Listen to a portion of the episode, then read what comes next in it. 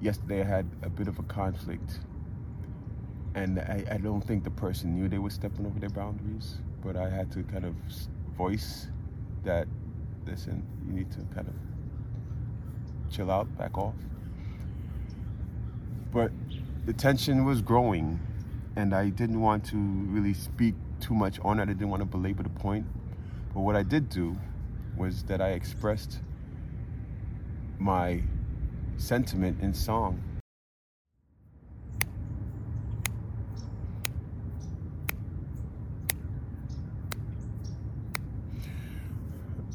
What's up, neighbors? Welcome to another episode of Dallis Gardens. Uh, coming to you today, um, MLK Day, national holiday, and um, yeah, I just thought I wanted to do a quick, a quick update here. Um, try to do one of these at least once a week. So um, yeah, it's uh, MLK Day, and um, it's great that we can celebrate uh, our struggle for civil rights, not just for our people, but for all people. And um, people who know me know that that's uh, where my uh, last four four plus years have been spent. Um, I'm wearing my sweater, uh, BLM sweater, um, the the uh, power fist on the front. That's what I used to wear at work for my delivery company in New York. And um, you know, our history, our struggle, and our as a people in terms of black people, and I'm, I'm addressing this to all people, but just to kind of lay out the role that black people have played in civil rights, which has transcended just our people, but has, you know, people now look to the works of Dr. Martin Luther King and his civil disobedience and his peaceful protest as a model for achieving social justice, even environmental justice, any type of justice. And um, yeah, I just want to kind of honor that. And uh, one of the things, because you know, it's wired into our DNA in a lot of ways. Um, when you think about going back to slavery and how we would find ways to do our protest in in the face of of ugly oppression and and violence, you know, and how you know we would be working as slaves in the field and finding ways to communicate and and post uh, civil post slavery. You talk about post Civil War and how even in the um, Reconstruction and then the Jim Crow, how song was such a part of our voice and expressing ourselves in song, you know, and it's part of why we talk about the music and the spirituality, how that's played a role, you know, and they had uh, during MLK's Day, uh, I think it was the Freedom uh, Choir. I, have, I can't remember the words. I'll put it in the in the notes. But there was a, a group that went around and, and um, you know, they expressed our pain in song. I mean, it wasn't just one group. It was so many groups. It wasn't the churches. The churches was an integral part. MLK was a you know, reverend, as you may know. And even with what we do, um, and I, I, I, say this, I'm not just kind of saying this just to say this, a lot of people know this, but I, I want to, I, I, like to say things that apply to my experience daily. And I go back to my um, recent, my last post in my working at Lowe's. And, um, you know, it, it is challenging because I've moved outside of my comfort zone of liberal political correctness and come into a world where that is not and oftentimes it seems like that is not even considered. In fact, it is quite the opposite. And the people there are amazing and wonderful, and I'm, i love hearing the stories. But it is uh, sometimes, you know, they cross lines and step over boundaries. And you know, there's a couple of ways I can handle it. You know, as an individual who is always fighting for justice for others, uh, and sometimes not so much for myself, but there are times when I really feel like even I have to kind of stand um, for myself and um, you know not just kind of you know choose my battles all the time and move on to the next one. But sometimes I have to say, okay, this is where I have to kind of make a stand, and you know that's uh, something that I had to deal with, you know, even since our last post. And I found it's such a beautiful way that I found to kind of, um, in the tradition of how my people have addressed injustice in song. And, the, you know, like yesterday I had a bit of a conflict. And I, I don't think the person knew they were stepping over their boundaries, but I had to kind of voice that, listen, you need to kind of chill out, back off.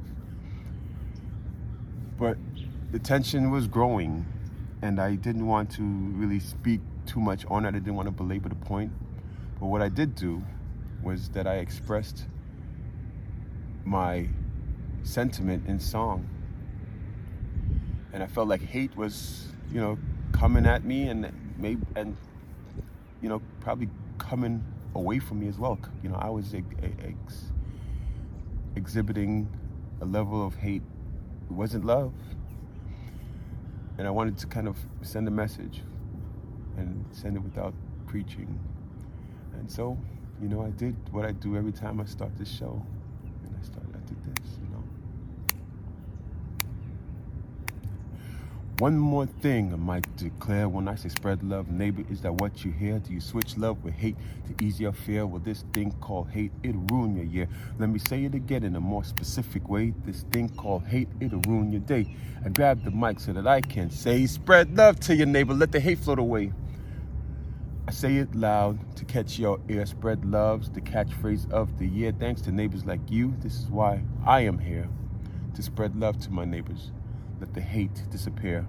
Spread love, neighbor, that beat will move your feet. Spread love, neighbor, let's put it on repeat. Spread love, neighbor, who would you like to thank? SpreadLoveFM.com. I'll let you fill in the blank. And I went through that whole thing just like I did right there. And the person that I was having a beef with was right next to me. We, he was dealing with the customer. I was dealing with the customer. But he heard me because I saw him looking over like, what are you doing? What's wrong with this guy? Um, but the message was sent.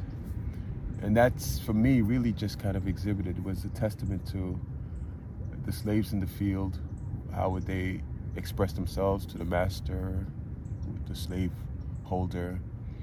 And sometimes they didn't know, but maybe they suspected that these, uh, you know, you just violently infringed on another human's rights, yet they're singing in song and they feel like they have lifted themselves above that.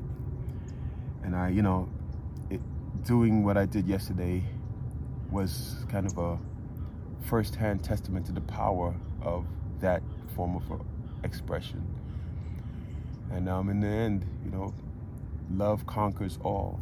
I have no doubt about that in my mind, that love conquers all even to the point of death and sacrifice, which many of our civil rights warriors have experienced, have given it, given, made the ultimate sacrifice, and um, it's because of love, love of justice, love of their fellow man, and um, but you know you don't have to take it that far. You could just express it in a song. So I wanted to just share that uh, with you on this MLK Day. I think it's um, appropriate that um, I can express my pain in that way.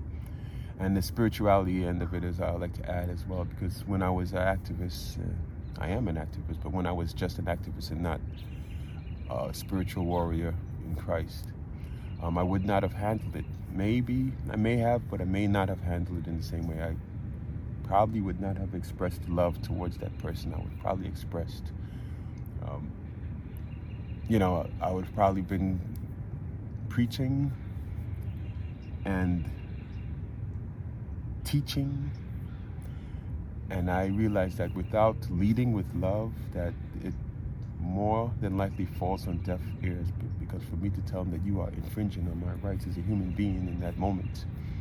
They're not ready to hear that maybe they are but I found that it's more effective to lead with love. So um yeah one more thing I'd like to add um, not one more thing maybe a couple of other things. Um, I'm actually listening to the audio book of uh, Gandhi uh, Search for Truth I think it's the title I can't remember the title but it's his own it's his own biography and it's um I, MLK as I've heard and I'd like to check uh, on this but he modeled his uh, civil disobedience and peaceful protests on Gandhi. Um, so to read about Gandhi is pretty amazing. I really recommend that. Um, my impression of Gandhi was that he was, uh, you know, as flawless as a human being that there can be, but he was a deeply flawed individual. And um, that's actually comf comforting to see that he struggled in ways that even I didn't struggle, you know, in terms of the violence towards women, um, in terms of his um, neglect of his family for the purpose of justice. And um, but his ideas on peace, on um, abstinence, on celibacy. I mean, I'm actually um, I'm going to drop a little uh, uh, uh, um, a bit of a news flash here that I am considering celibacy as well. I mean, I've been pretty celibate in the last um, years. I don't know if I'm ready to divulge exactly how long, but um, I found that it's very um, freeing and I've avoided a lot of trouble um, because I haven't been focused on my own self-satisfaction and just on the, on the accomplishing of my goals of justice and um, so reading about how he is dealing with that is also something that um, you know it's an interesting thing that I didn't think I would find in this book. Starting to drizzle a little bit, so I'm going to get out of the, the elements. But um, once again, happy birthday, uh, happy celebration, MLK. Um, let's um, make this day one that you will remember. We will remember the model set for peaceful um, protest and civil disobedience, uh, but doing it with love, leading with love. I mean, if you lead with love, you know, as I said, love conquers all. You can't go wrong. So um, once again, my name is Trevor. Once again, I'll, I'll be in Orlando, January uh, 24th and 25th, um, expressing these sentiments to uh, Podfest, the 10th anniversary. It's the biggest, pretty big. So I'm excited about that. So if you um, check out the link, if you want to attend, I'll be doing a five-minute presentation um, on the first day. Um, so um, yeah, hopefully I'll see you there. In the meantime, I spread love. Love conquers all. Peace and blessings.